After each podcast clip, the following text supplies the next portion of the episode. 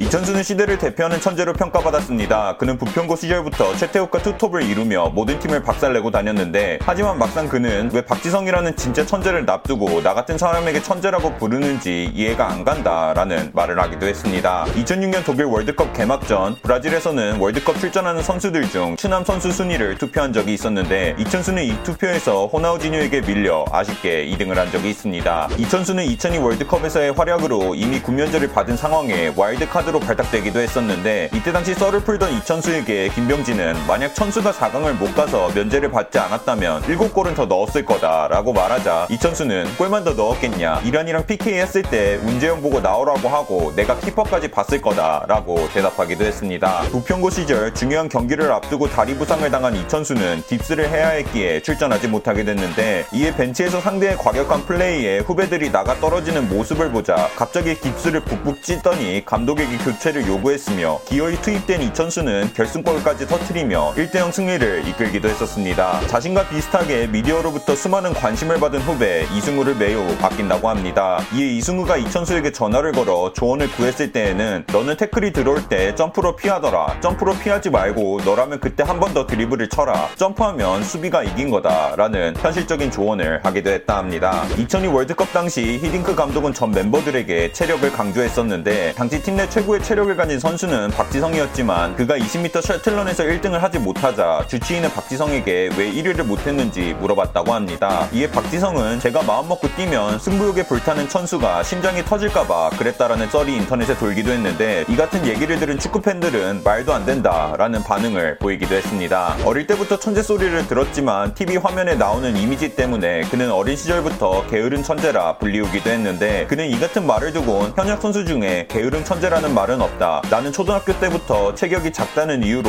무시당했지만 절대 포기하지 않고 매일 새벽에 훈련하며 엄청나게 노력했기에 이 자리에 있을 수 있었다 라고 대답했습니다. 이천수는 이천이 월드컵을 회상하며 선수들은 보통 슛을 하기 직전에 이건 무조건 들어가는 슛이다 라고 느껴지는 순간이 있다 라고 말했는데, 독일전에서 나온 슛이 딱 그런 슛이었지만 칸이 그걸 막아냈다고 했습니다. 이천수는 그때 그 순간 대회 중 처음으로 아, 오늘은 정말 질 수도 있겠구나 라는 느낌을 받는 순간이었다 라고 기억한다 말했습니다. K리그 사기 유닛 시절 귀네슈 감독이 울산이 서울과 비기자 좋아하는 것 같다 라고 말하자, 이 소식을 들은 이천수는 아니 언제부터 에프씨 서울이 강했다고 터키에서 감독 하나 와서 잘난 척하다 큰 코 다친다 라는 말로 되받아쳐 한마디를 받으면 두 마디로 돌려주는 모습을 보여주기도 했습니다. 이영표가 대학교 사 학년 시절 올림픽 대표팀에 새로 들어온 선수는 고등학생의 이천수였다고 합니다. 그가 팀에 막 들어왔을 때만 해도 삼 일 전에 일본 대표팀에게 패배한 직후였기에 팀 분위기는 최악의 가까웠는데, 이때 이영표 앞에 합석한 막내 천수는 아니 일본 대표팀한테 져요 라고 이영표를 도발해 매우 당황해했었다 하는데, 이천수는 이에 그치지 않고 내가 있었으면 이겼을 거예요 라고 말해 원래 같았으면 조용히 타이르면서 혼낼 만한 일이었지만 본인이 상상하는 수준을 넘어서는 멘트였기에 이영표는 그냥 말문이 안 나왔다 했습니다. 한창 국가대표 선수들이 높은 연봉을 받는 중국리그로의 이적이 이어지자 이천수는 아쉬운 상황이다, 아무리 좋은 선수도 이, 삼 년 중국에서 뛰면 중국화된다 라는 발언 을 하게 되었는데, 마침 이때 중국으로 진출한 선수들이 대표팀에서 부진이 이어지자 축구팬들은 그들이 정말 중국화됐다 라며 비난을 퍼붓기 시작했고, 이에 이천수는 자신의 발언에 후배들이 공격받게 될 줄은 몰랐다, 그들도 최선을 다하고 있었을 텐데 라며 사과하기도 했다 합니다. 은퇴 인터뷰 도중 한 기자가 이천이 말디니의 뒤통수에 발차기 한 것에 대해 묻자 이천수는 솔직히 일부러 찼다, 같은 팀 선배 김태형이 팔꿈치에 맞아 코뼈가 부러졌는데 부드럽게 할 수 있는 상황이 아니었다 라고 고백하기도 했습니다. 뒤통수를 가격당한 말디니가 눈을 크게 뜨며 놀라 자신을 쳐다봤는데 그 기억은 좋았던 기억이었다 라는 말로 은퇴하는 그 순간까지 당돌한 모습을 보여준 이천수였습니다.